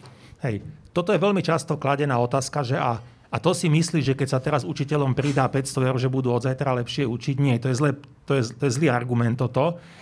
Eh, existuje také niečo ako Herzbergová teória motivačných faktorov, že čo ťa motivuje, aby si kvalitne pracoval a on ich rozdelil do dvoch skupín, tie ozaj motivačné a tie hygienické. Tie motivačné sú také, že keď ich dám, teda keď sú splnené, tak ty ozaj ťa to motivuje pracovať lepšie. A tie hygienické sú tie, že keď, sú, keď chýbajú, tak ťa to demotivuje, ideš preč, utekáš z profesie a tak ďalej. Peniaze nie sú motivačný faktor, peniaze sú hygienický faktor. Účelom peňazí nie je, aby učiteľ lepšie učil. Účelom peňazí je, že keď nebudú, tak on z tej školy odíde, bude frustrovaný, znechutený, vyhoretý, proste len povie, len do výšky platu, bude na to kašle. Čiže to nejde, my to musíme urobiť, pretože už roky sa tie platy ako postupne plíživo proste klesali. Veľmi sme v tom, je to, si stačí pozrieť tabulky európske, my sme v tom veľmi na chvoste. Tí učitelia majú tiež rodiny a tie mechanizmy zlepšenia sú iné. Mechanizmus nie je ten, že keď učiteľovi terajšiemu zvýšim plat, že on od pondelka bude lepšie učiť. Tie mechanizmy sú také, keď zvýšim platy, tak keď sa uvoľní na škole miesto, kvalitnejší ľudia sa budú na to miesto hlásiť, pretože za 650 bruto tam kvalitnejší ľudia nepôjdu. To je jeden mechanizmus, teda, že zvýši sa záujem o tú profesiu u kvalitnejších ľudí. Druhý mechanizmus, niektorí kvalitní učitelia musia mať druhý, tretí job, aby uživili rodinu. A, miest, a, a teda miesto, aby sa večer venovali príprave zajtrajšieho vyučovania, tak programujú web stránku nejakej firme. Čiže keď budú mať vyšší plát, nebudú musieť mať druhý job. Toto sú tie mechanizmy, ktoré môžu viesť k tomu, že budú aj reálne ako keby lepšie učiť. Ale nie len kvôli tomu, že majú vyšší plat. Proste to sa roky zanedbávalo, treba to urobiť. Teraz politici kričia, že to bude bolieť a koľko to bude miliard rozpočtu. Vtedy nekričali, keď tie peniaze tým učiť, ako keby keď to zanedbávali celé 10 ročia a tie peniaze míňali na kadejaké iné proste hlúposti tak jednoducho raz, teraz si to musia vyž, vyžrať tí politici, že musia zniesť ten tlak spoločnosti a obhájiť si, že to ozaj treba urobiť. A ja som o tom presvedčený, že to treba urobiť, aj keď nebude výsledkom, že by po tom zvýšení zrazu všetci učitelia lepšie učili, ale kľudne je to možno, možno spojiť s tým, že vo chvíli, keď sa tie platy budú zvyšovať, tak sa aj e, rôzne nároky na tých učiteľov proste zvýšia. Nie je problém povedať, áno, od januára budete mať o 400 eur vyššie platy, ale po, a akože vtedy si myslím, že to ľahšie budú akceptovať, že sa zvýšia nároky na ich ďalšie vzdelávanie, na ja neviem proste čo všetko, lebo to bude, tie nároky budú kompenzované citeľným zvýšením platov. My za tom častokrát rozprávali, že asi to, že zvyšovanie platov je nevyhnutná podmienka na zlepšenie školstva, ale nedostačujúca, akože asi stručne v jednej, v jednej vete.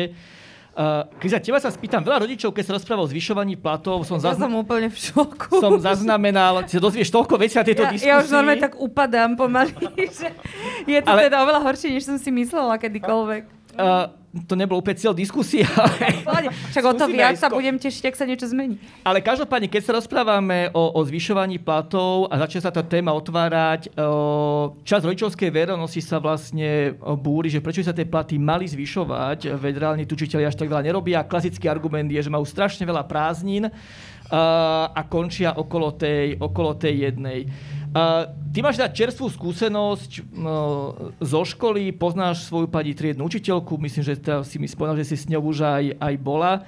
Ako ty vnímaš takúto, takúto vec, že by teraz uh, skokovo narástli platy učiteľom? Podporovala by si to? Ja mám teraz hlavne úplne iný názor na všetko, pre, a ešte som ho nestihla spracovať, lebo ja som naozaj toto netušila. Keď vlastne boli tie protesty učiteľov pred nejakými tr- dvoma, troma rokmi, kedy to bolo tak No, nejak. cirka, hej. Tak to vlastne akože skončilo úplne bez uh, nejakej odozvy, hej? To, tam sa ni- nič vlastne vtedy Nejaké neudialo. Ale nie, bol- bolo, bol- boli, lenže, áno, lenže áno. tá situácia začiatočná bola taká, my- oni boli niekde na úrovni možno Aha, 60% priemeru vysokoškolského, čiže to, že sú teraz na 70, je možno dôsledok toho, No, ale Ja- nesta- nestačilo to vtedy. Ja som si mohla vlastne, ďakujem, ja som si vlastne mohla vybrať, uh, teda, že či deti pôjdu do klasickej školy, kde sa neplatí nič, alebo do školy, kde sa pripláca, keď je to teda štátna škola. Ja uh, som, uh, som nad tým rozmýšľala niekoľko rokov a niekoľko rokov som si odkladala peniaze uh, na to, aby mohli ísť do školy, kde sa pripláca, pretože si myslím, že ak je niečo, do čoho sa oplatí investovať možno na úkor iných vecí, e, napríklad dovolenky.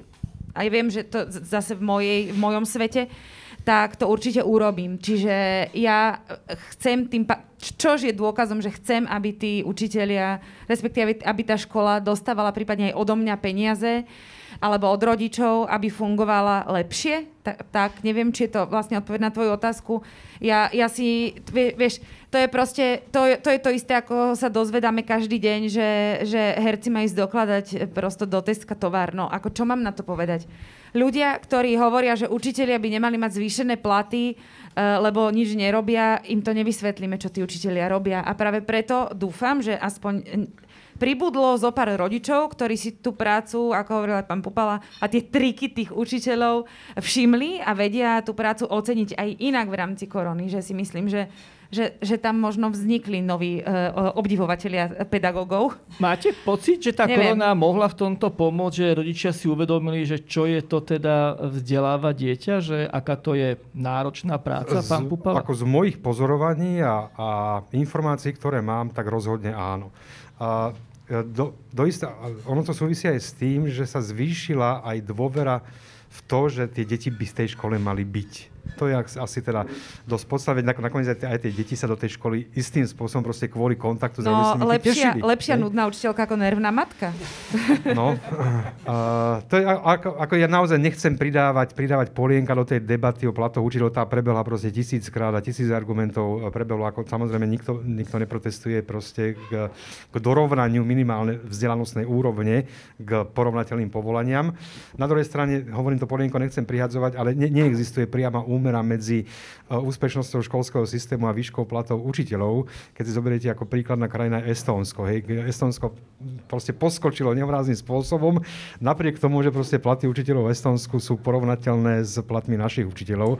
Takže to nie je, ako ste povedali, uh, postačujúca podmienka, ale určite proste prispieje minimálne ten hygienický dôvod je v podstate spokojnosť tých učiteľov s povolaním, ktorý, ktoré vykonávajú a nehľadania si proste alternatívnych zdrojov alebo proste myšlienok na to, že musím odtiaľto odísť, lebo. No a zase treba povedať, že je strašne veľa učiteľov, ktorí za tých 600 bruto, či koľko ste hovorili, ja neviem, uh, uh, fungujú absolútne geniálne. A sú to fantastickí pedagógovia učitelia, ktorí, možno, že ich manžel, tie učiteľky živí, hej, ale skrátka nie, nie, nie, nie sú dobré preto, lebo by mali peniaze, hej, alebo nie sú dobrí tí pedagógovia, pretože by mali peniaze. Ja, ja neviem, akože za mojich čias, ako to bolo, ja som mala naozaj šťastie, že aspoň 50% mojich pedagógov, či už na, už na základnej škole, alebo na strednej škole, bolo fantastických. Dnes si to už viem aj racionálne povedať, že prečo a čo sa mi na nich páčilo. A vtedy tie platy tiež boli také, aké boli a viem, že aj teda môj bývalý pán profesor Triedny u- učil napríklad na dvoch školách aby uživil rodinu, ale bol absolútne fantastický pedagóg. Dobre, posuňme sa, posuňme sa ďalej. Uh, pán Pupala, vy pracujete teraz na zmene obsahu vzdelávania, čo aj v, rámci predvolebných diskusí bola jedna z veľkých tém, ako zmeniť obsah. Uh, my keď sme sa pred tým rokom rozprávali, ja som si aj vetu aj, aj vypísal, kde ste povedali, že misiou školy je vytvoriť kontinuitu s minulosťou a prítomnosťou, nie pripravovať na budúcnosť a život. To ste, a dali, sa- to, to si vtedy aj do titulku dali, samozrejme, akože okamžite z toho bol teda... ja, akože, čo nie, si, a mne sa to páči. čo ja to ja hovorím za obľúbenosti Nebite sa, nebite sa, prosím. situácií, A ja som vás aj akože- preto sem zavolal, no. pretože ja mám rád, keď sú tu rôznorodí hostia, alebo môžeme zavolať, že všetci tu budeme pritakať si. Ako ste to ale, ale mysleli? Samozrejme sa tam vzniesla... Vyložím to už niekoľkýkrát. A ja proste a, a, som celkom alergický, by som priam povedal, proste neustále hovoriť, že škola má byť so životom a tak ďalej. No veď pre, škola je preto školou, aby vám ten život ukázala v inej podobe, ako je v tej každodennosti. To je jedna vec. A druhá vec je úplne zjavné, že a okrem iného, alebo jednou, jednou z podstatných funkcií školy je zabezpečiť proste kultúrnu kontinuitu. To znamená osvojiť si to, čo už je a čo bolo vlastne historicky vytvorené. To je to obzretie sa do minulosti, ktoré má tú funkciu, že v podstate rozumiete prítomnosti a dobre hľadíte do, do budúcnosti. To znamená, jedno nevylučuje druhé. Len aby sme nezabudli, lebo keď podľa tohto kritéria by sme zostavili obsah vzdelávania, tak vám vypadne celý dejepis, tak vám vypadne celá literatúra, tak vám vypadne fyzika, lebo vo, vo fyzike sa neučíte nič, čo bude. Vy, vy, vy sa učíte to, čo bolo vynájdené. To znamená, a preto sa tá, a tá fyzika sa učí jednoducho všade. A dá sa hej. tá fyzika to učiť pod... aj tak ako pre život, nazvime Ale to. Ale to není, ja, ja, ja nehovorím predsa, že, že pozeranie sa do minulosti, pretože každý poznatok, ktorý je v škole, on pochádza predsa, on nie je poznatkom z budúcnosti, on je predsa poznatkom z minulosti. Hej? A, a tým, že sa vlastne v škole učíme, a všade na svete sa učí proste fyzika, chémia, biológia, gramatika jazyka, veď gramatika, gramatika jazyka je proste historický fenomén, hej, ale vy tú gramatiku jazyka budete vedieť, hej, a ona vám predsa slúži pre váš normálny, bežný život vzdelaného človeka. Takže takýmto spôsobom to, som to myslel, pretože viete, tie reči o tom, že a spojiť so životom a všetko zintegrovať a vytvoriť z toho vlastne bež... no tak potom ako tá škola nemá význam. Tá škola predsa vytvára špecifický typ obrazu, ktorý vám bežný život jednoducho neponúka.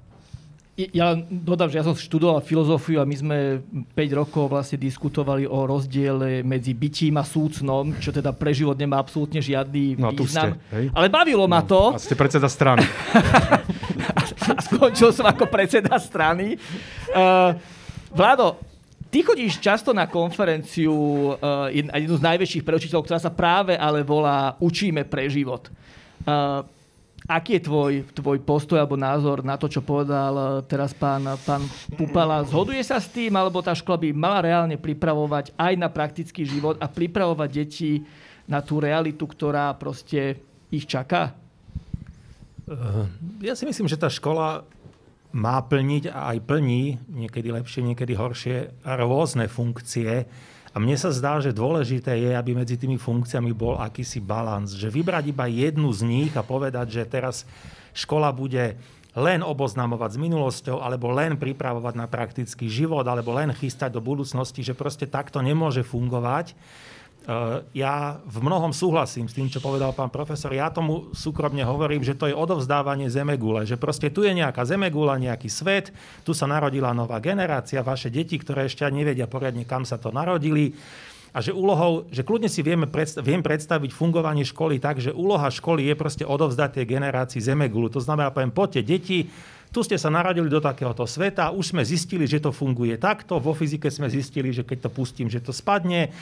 Eh, ľudia skúšali riadiť spoločnosť takto, takto, boli vojny, boli diktatúry, boli demokracia. Potiaľ to sme sa dostali, toto sme skúsili a teraz je to na vás, tu máte zemegulu. Hej? A, a, a ako bez tohto tie decka nemôžu proste ako keby prevziať tú zemegulu bez toho, aby tušili, ako funguje fyzika, ako funguje, čo bolo v histórii a tak ďalej. Čiže toto je dôležitá funkcia školy, ale nie je jediná. Druhá funkcia dôležitá školy je budovanie nejakej súdržnosti alebo koherencie v tej spoločnosti. By sme sa pozabíjali, keby sme proste každý sedeli doma a sa na YouTube si púšťali svoje videá 15 rokov a potom vyšli na ulicu.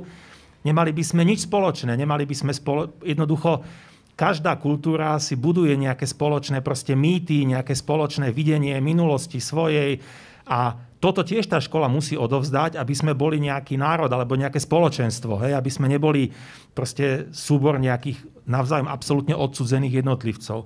Čo je niečo iné ako odovzdávanie zemeglu a tiež to je dôležité.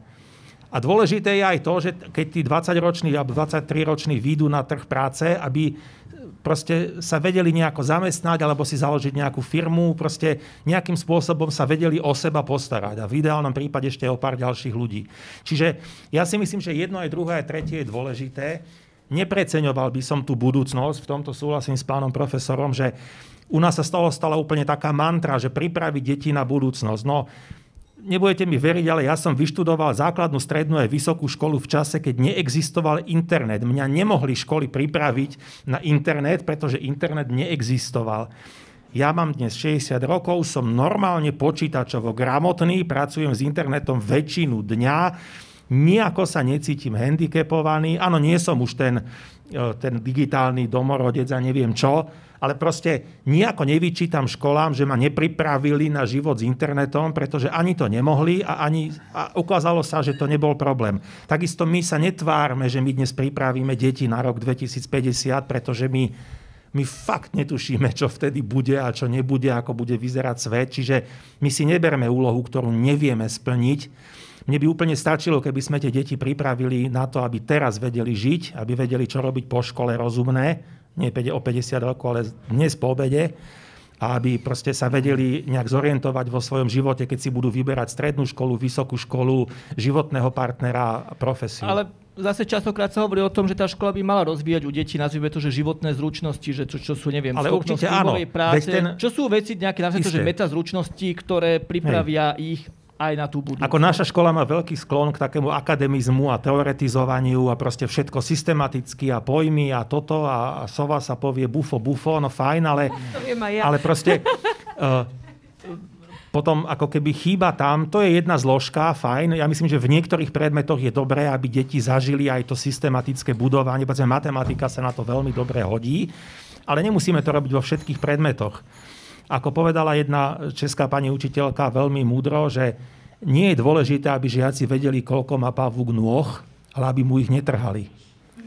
A tento rozmer toho vzdelávania tam niekedy chýba, že my ich naučíme, ako sa ten pavúk povie po latinsky a koľko má nôh a čo žerie, ako sa rozmnožuje. Očí. A tí žiaci si to všetko zapamätajú a vyjdú von a potom to zviera zabijú. Ja by som ešte ako, ti, trošku posunul to niekde inde. Ako netreba mať nejaký odpor voči akademizmu, že to není také, že, že to je strašne, strašne veľa. Veď po, po, pozrite sa, čo to je vedieť, veď, veď kritické čítanie je predsa akademická schopnosť. Prečo máme kopec plagiátorov? Pretože nemajú zru, nema, ne, ne, nemali vybudovanú zručnosť akadem, akademicky dobrého písania. Hej? A rozumieť fyzike je predsa akademická schopnosť. My máme akademické, z toho je škola, je akadémia. Hej? A to, je, to je ten pôvodné slovo. To znamená, ten akademický pohľad je, je, je normálny. Otázka je, ako si ho vyložíme, čo to je. Hej? No proste, keď sa učíme, včera vyšiel článok, v postoji rozhovor s Petrom Farárikom, ktorý o, o, hovoril o geografii. Veľmi on, pre, on presne proste hovorí o tom, že tá geografia je ako predmet je OK. Geografia ako oblasť poznania je OK. Len čo z tej oblasti poznania tým, škola, tým, tým deťom v škole ponúkneme? Dobrou, v podstate dobrú akademickú geografiu, ktorá má význam, ktorej rozumie, rozumie prečo sa učíme. A vy z toho vlastne, kde je problém? Problém je, že naopak, my keď vlastne zredukujeme akademickosť na úroveň súboru opakujúcich sa faktov, tak tam je potom problém. A s týmto problémom my sme konfrontovaní. Že sme akadémiu zdegradovali na vybraný súbor množstva faktov. Ale ak bude dobrá akademická chémia, dobrá akademická biológia, dobrá akademická, dobré akademické čítanie, tak máme tak máme vystaráno. Kristina, ja, ja sa hlasím. Ja ti dám hneď slovo. Ja som, je vidno, že sa bavíme o učiteľskej téme alebo vzdelávaní. A dám ti slovo. A otázka na teba. Počula si ty si teda išla teraz s takým rešpektom voči dvom odborníkom. Zažila Už si ma teraz, to prešlo. No. zažila si teraz tú zaujímavú diskusiu o, ohľadne vzdelávania. Čo by si ty chcela, aby tá škola tvojim deťom dávala, na ktorú si sa ty ešte okrem iného aj našetrila, čo teda nie všetci rodičia samozrejme môžu. Tak, ďakujem, neviem komu, že, za, že som mohla, ale uh, a uvedomujem si, že je to výnimočné, aby to nevyznelo, že som teraz, neviem. Uh, uh, ja si, takto, napriek tomu, že som hovorila, že chcem, aby moje deti tá škola naučila to, uh, čo si nevedia vygoogliť, uh, um, zase si nemyslím, že tá akademickosť, e, nie tá prehnaná, ale taká tá, o ktorej ste hovorili, Uh, je zlá, res, respektíve, že je to kontraproduktívne, ale to ne, ešte nehodnotím na základe toho, čo moje deti sa učia, ale na, na základe mňa. Uh, že ja som napríklad veľmi rada, že som išla na gymnázium, kde som mala všetky predmety od chémie, matematiky, fyziky, nemčiny, neviem, čo to tam všetko je. A že som získala všeobecný prehľad. Na, veľmi kvalitný všeobecný prehľad, čo často bolo, že na princíp toho prehnaného akademizmu, čo ja po, pomenúvam, že spoločné recitovanie básničky, bez toho, aby sme sa nad ňou zamysleli. Ale ja som si vďaka tomu akademizmu vlastne našla uh, isté veci v, uh, v tom učive, ktoré ma zaujali a ktoré som vďaka tomu, že ma o nich oboznámili, chcela spoznať hlbšie a preto som sa im začala venovať. Že, že som veľmi rada, že aj dnes, uh, okrem toho, že mám panické sny, že píšem písomku z chémie a že ma vyvolajú z Nemčiny. To máme všetci asi. Máte to aj vy? Mhm, Pri sám fakt. Že fyzika? Ja, nie, ja, ja v kuse maturujem. Maturujete? Aha. A dobre? Keď pán Nie, profesor pedagogiky má traumatické sny z No, maturity, ja to Ja mám. opakujúci dobre. scén raz do roka, že idem na maturitu a nie som pripravený No. a že idem prepadnúť. Ja to, ma, ja to Ale viete, mám... že poznám viacero ľudí s týmto? A ja Snívajme neviem proste, spolu. Že... Snívajme spolu, no. Je to hrozné peklo, no. Sranda. Mám, mám z toho fakt akože nejakú podvedomú traumu, ale ja som veľa blicovala, takže to akože je aj moje zlé svedomie, čo ma, Pozdravujú aj študenti, čo ma doháňa. poďme ďalej. No, ce, po, no, ja by som povedala, že už odkedy je tá aplikácia, tak ja by som zomrela, ako to Dá neviem. sa kadečo, videl som kadejaké možnosti, čo s Á, tým dá robiť. okej. No len chcem povedať, že tá akademickosť nie je zlá, lebo si tiež myslím, že deťom ponúka akože taký prehľad toho, čo všetko existuje. A ja si myslím, že tu je zase dôležitá rola toho rodiča, v ktorej sa vidím ja, eh, ktoré dieťa vie podporiť v tom, že aha, tuto ťa zaujalo toto, že eh, z tej fyziky, ja neviem, že teleso ponorené v kvapaline, že tak poď, poďme si to skúsiť. Že, že, že možno aby, keď sa odovzdáva tá zemegula, aby ju neodovzdávala len škola a pedagóg, ale aby to niesli spolu s rodičom, ktorý dieťa e, podporí v tom, čo dieťa, čo dieťa zo školy prinesie ako zaujímavosť. Hej? Ovšem, tam tá otázka, čo bolo v škole? Nič. Tak je To zle je položená. No. Zle položená, áno. Táto Tak- sú rôzne techniky, zas- ako zas z tých ja detí to Vidím vyduriť. tímovosť. No. Ale ono to, ono, ani to otázky niekedy nefungujú, žiaľ Bohu. Uh, prichádza nám otázky a ja som teda slúbil, že ich budem klásť, takže pôjdem uh, poradia a dúfam, že teda aspoň čas stihneme. Prvá otázka je na, na Vlado na teba, že dotkol si sa problému systému. Učiteľ by aj chcel robiť veci inak, ale kolegovia, vedenie, žiaci ani rodičia to nechcú. Čo sa musí zmeniť? Čo je prvý krok, aby to vôbec teda bolo možné tú zmenu naštartovať? Máš tým bohaté skúsenosti z reálnych škôl? Ehm, Je taká jedna téma, ktorú sme tu zatiaľ nespomínali, ale my, ja som sa istý čas dosť veľa venoval a to je klíma školy. Proste tá škola je nejaká, nejaká komunita, nejaké spoločenstvo, nejaká organizácia, ktorá má svoje písané a nepísané pravidlá, má nejakého riaditeľa, sú tam zaužívané nejaké proste procedúry a e, naša skúsenosť ukazovala, že sa školy veľmi v tomto od seba líšia a že sú školy povedal by som z vyslovene aj s veľmi dobrou klímou, ale aj školy s vyslovene toxickou klímou, že proste niekedy to ide od toho riaditeľa, že ktorý, nie, nikdy nebol pripravovaný na to, aby bol manažerom 80 členného kolektívu, proste je to učiteľ, ktorý vyštudoval, ja neviem, geografiu alebo telesnú, po 20 rokoch na tej škole ho zvolili za riaditeľa a teraz on v živote nič neriadil, proste je to vynikajúci učiteľ geografie, ale o riadení 80 členov kolektívu nevie nič. Toto je bežný prípad na našich školách, vedie to k tomu, že tie školy sú riadené zlé, je tam zlá klíma, viazne komunikácia, viazne proste organizácia a tak ďalej.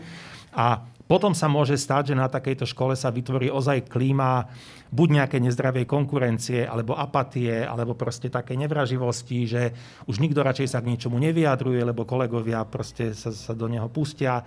A, a toto sú prípady, kedy fakt aj mnohí dobrí učitelia na tej škole vlastne sa boja prichádzať s nápadmi, boja sa robiť, lebo majú skúsenosť, že keď navrhol robme niečo takto inak lepšie, tak ho buď vedenie sa ohradilo, alebo ho kolegovia proste ako štrajkokaza napadli, že čo tu zavádzaš novoty, že sú situácie, že to aj niektorí No učiteľ ale s chce robiť. týmto sa čo dá robiť reálne? No treba zmeniť klímu tej školy. To je zložitý proces, treba tam proste pracovať. Väčšinou to ide od toho riaditeľa, čiže treba pracovať s tým riaditeľom, treba pracovať Ale s tými... kto s ním má pracovať?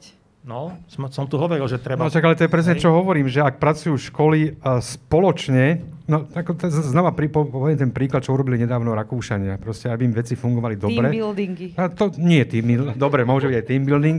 A to je, že vlastne vytvorili tzv. klastre škôl, hej? Klastre škôl to znamená, že vlastne 5, 5 až 8 škôl proste rozhoduje spolu a vlastne to je ako keby svojím spôsobom sebaregulačný mechanizmus, ktorý ide za rámec školy, kde už tá zodpovednosť vám narastá, ale, ale je to dostatočne minimálne na to, aby vlastne nejaká a, podpora, ktorú chceme dosiahnuť, bola vôbec realizovateľná. Druhá vec je, že ono, ono naozaj ako samotný tí riaditeľ alebo ako management tých školy ako naozaj podstatný. Teraz vám poviem len príklad, že keď sme mali stretnutia s týmito školami, ktoré nám vstúpili teda do toho pilotného overovania takýchto nových programov, a oni samozrejme tiež vám povedia, že no, bude to závisieť akože aj od učiteľov. Hej? A teraz máte také, také, také spôsoby, alebo tak, takých riaditeľov, a tomu, tomu som úplne rozumel. Oni vám povedia, že, že viete, že niekedy musíte aj, aj proti tomu ísť, čo tí učiteľia chcú. Hej? To znamená, že, že niektoré a, a, rozhodnutia musíte urobiť proste napriek, oh, napriek proste nevôli, dajme tomu, a potom vám veci budú môžu fungovať, pretože x opatrení je proste nepopulárne. My sa, my sa nemôžeme pýtať, milí učiteľia, chcete? Oni povedali, že nie. Lebo a, ako to je, ale to je normálna vec, ako ja som naozaj čítal správy z, z kurikulárnych reform rôznych krajín, no proste v žiadnej krajine sú všetci učiteľia a, šťastní, že ideme reformovať vzdelávanie. Dokonca aj tie, ktoré poskočili, tie vzdelávacie systémy, vždy, vždy majú proste relatívne vysoké objemy škôl, ktoré, ktoré sú vlastne definované ťažkosťami, akože, o ktoré išlo prekonať. Myslíte, že... že väčšina učiteľov tú reformu teda reálne nechce? E, ja si neodvážim akože bez, bez nejakého štatistického... V iných krajinách to ako bolo? Ako? V iných krajinách, čo si spomínali, uh, že... Uh, každá krajina si v podstate stiažuje pri reformách. Uh, na, na, dokonca, dokonca uh, čo som naposledy čítal, stal, no ne, nepamätám si teraz, teraz uh, ako jednu z úspešných krajín, že, že učiteľia sú ťažko závislí od, uh, od učebníc. Že sa im nechce proste, uh, o tom sa hovorí, že byť vlastníkom toho, tých školských osnov. Hej? A, a toto je obrovská ťažkosť v každom vzdelávacom systéme. To znamená, reformy vzdelávania sa presadzovali aj proti vôli učiteľov. Hej? A rozumiete, ako veď, a preto, ako prečo my sme sa nepohli, alebo sme sa dokonca dostali pred 4-5 rokmi, dokonca akože od 3, o, o, o, akože naspäť. No pretože bolo obdobie, kedy sa učebné osnovy uvoľnili. Lenže istý hlas učiteľov, istá skupina učiteľov, ktorá bola dostatočne hlučná, pod vedením istej organizácie, povedala, my to takto nechceme, poďme naspäť. Vypočuli ste učiteľov a išlo sa naspäť, dostali sme sa proste o 10 rokov nazad. Hej.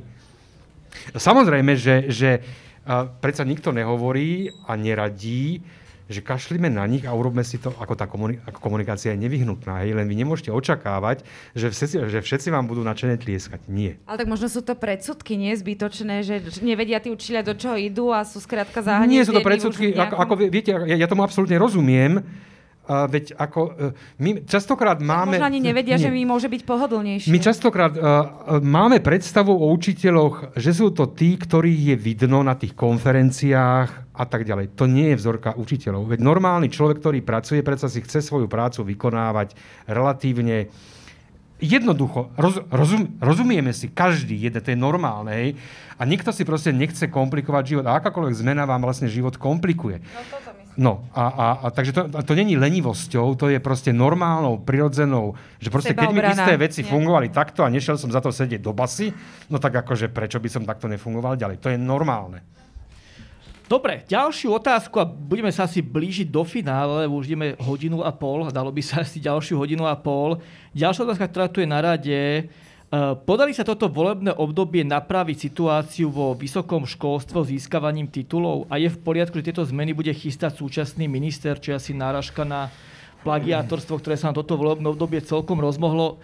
Pán profesor, vy ste teda na vysokej škole, myslíte, že to podarí aj pod vedením teda ministra Grelinga, ktorý ten mal tiež no, problém som na vysokej škole, ale ako ja skutočne svoju energiu, som na vysokej škole, ale na takej vysokej škole, ktorá pripravuje učiteľov, to znamená, že môjim odborom je pedagogika. Samozrejme, asi rozumiem aj vysokým školám, špeciálne teda pedagogickým fakultám, ale sme sa aj bavili, že v podstate skôr ťa, dajme ťažisko na základné školy, nerozoberajme teda veľmi vysoké školy, to je iná téma, iná oblasť. A keby ste sa ma opýtali proste na pedagogické fakulty, tak sa o tom rozhovorím. A, a priznám sa, že ani som sa nechcel angažovať v ďalšej oblasti školstva, to znamená, že sú to vysoké školy. Samozrejme, teda, že sú veci, ktorým sa vyjadrujem, aj vyjadrím, ale, ale uh, nemám v tejto chvíli potrebu to nejakým spôsobom hl, hĺbšie, hĺbšie analyzovať. Vlado, tvoj názor na možnosti zmeny vysokého školstva a reálne teda tam patrí príprava tých učiteľov a plagiátorstvo, čo bola otázka od diváka anonymného, nemám tu meno. Hej tak ja sa o vysoké školy ako také, ako o celok nejak, nie že by som o tom nič nevedel, sledujem médiá, mám kopu známych, poznám ľudí, čo tam ako pracujú, ale nie je to moja parketa. Mňa z tých vysokých škôl zaujíma tiež len ten výrez, ktorý sa týka prípravy budúcich učiteľov, lebo to je vec, ktorá sa bezprostredne týka. Nemôžeme hovoriť o reformovaní základného a stredného školstva bez toho, aby sme sa bavili o reforme prípravy učiteľov. Čiže mňa len tento výrez zaujíma. A čo sa týka tých plagiátov a týchto vecí, ja som práve z okolností asi pred týždňom o tom napísal taký krátky textík.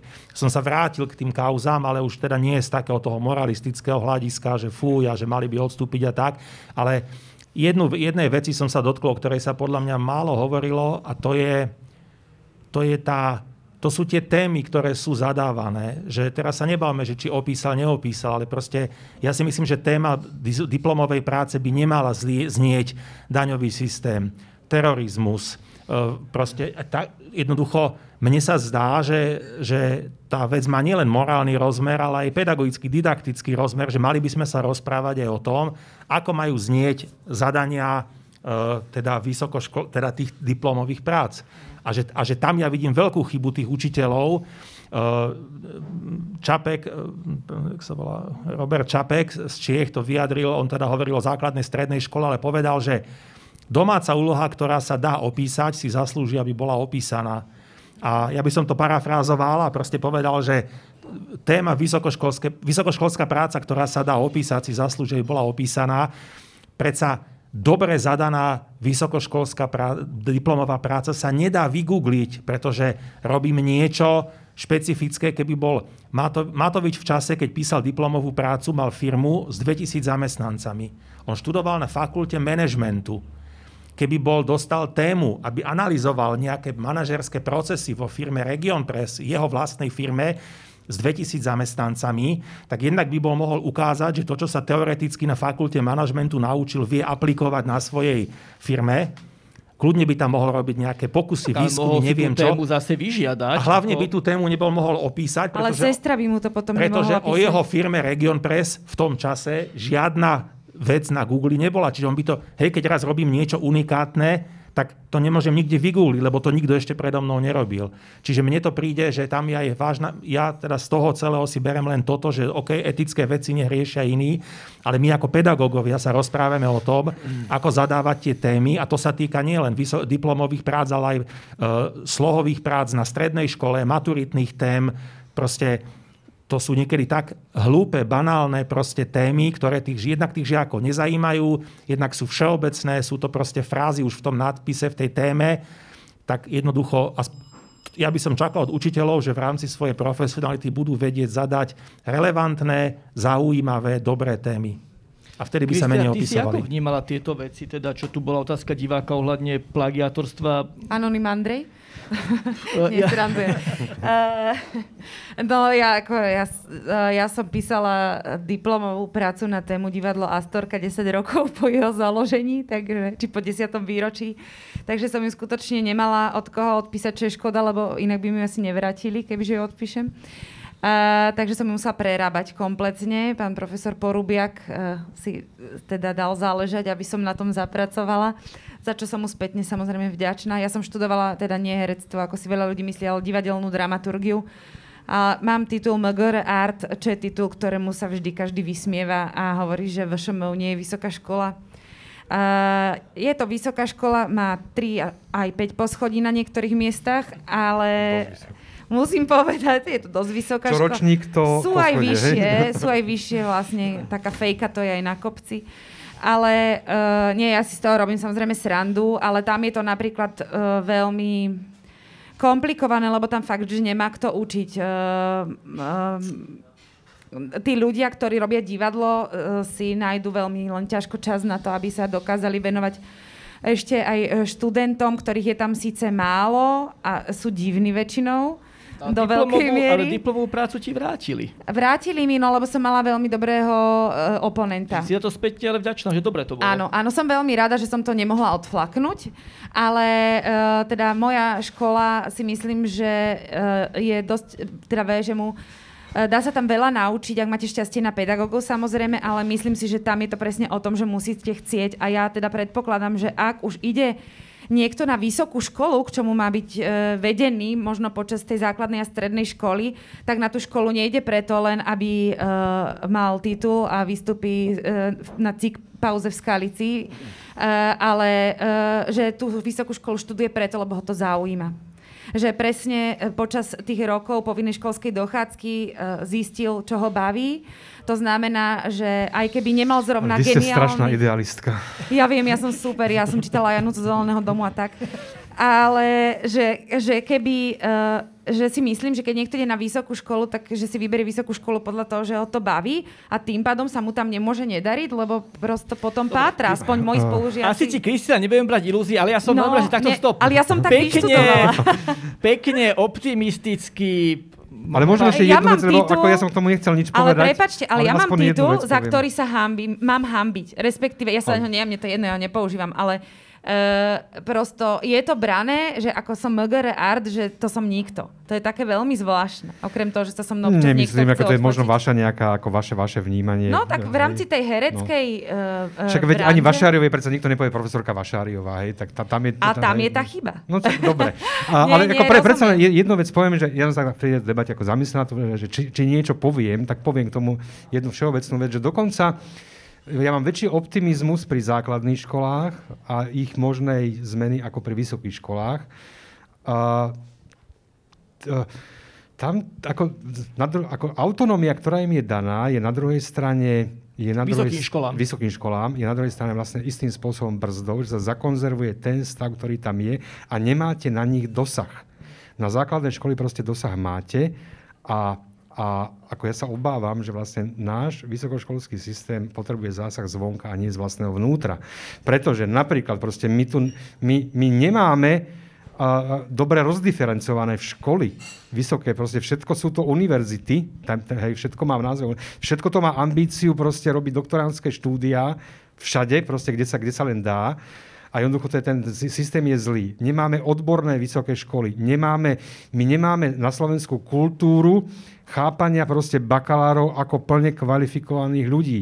Máme toho plné huby, ale keď poviete, tak dobre, tak urobme z učiteľských fakult odborné vysoké školy, tak všetci ako je oheň na streche, lebo pre Boha, všetci musia byť magistri. Hej, takže všeobecne sú tu isté deklarácie, ale v, prak- v praktickej rovine sa vlastne e, ako, ako nedie takmer nič. A kde je, ešte kde je problém? Za dva roky vlastne vysoké školy musia dať žiadosti na nové akreditácie. To znamená, za dva roky sa môže zakonzervovať ten stav, ktorý je v súčasnosti na ďalšie proste dlhé, dlhé roky. Asi sme sa do toho fakt nemali púšťať. ja, čas nám vypršal, ja by som vám chcel veľmi pekne poďakovať za naozaj takú živú diskusiu. Je to radosť mať ľudí, ktorých musím zastavovať a, a nemusím e, z nich teda odpovede páčiť. Ďakujem Kristine Tormovej, uh, matke a blogerke, uh, Vladimirovi Bulianovi, šéfraktorovi portálu Dobrá škola a spoluautorovi reformného dokumentu Učeť sa Slovensko a Branislavovi Pupalovi uh, z pedagogickej fakulty a v súčasnosti aj poradca riaditeľky štátneho pedagogického ústavu. Ja by som rád poďakoval časopisu Týž za to, že sme tu mohli byť a mohli sme vlastne mať aj online živé vysielanie. Ďakujem vám všetkým, že ste prišli. Ďakujem ešte raz Lucii Paškovej, ktorá nám dala finančný dar na to, že sme tieto diskusie mohli robiť.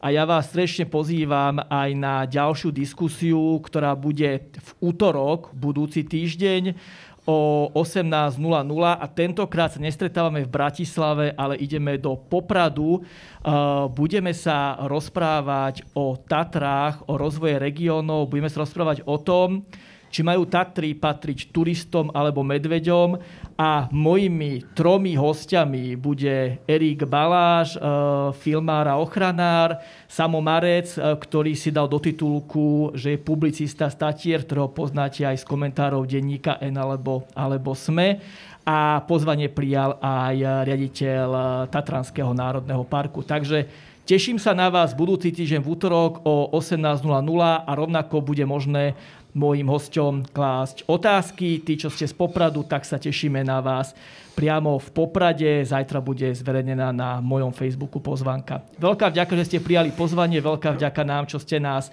pozerali a prajem pekný a príjemný večer. Majte sa pekne.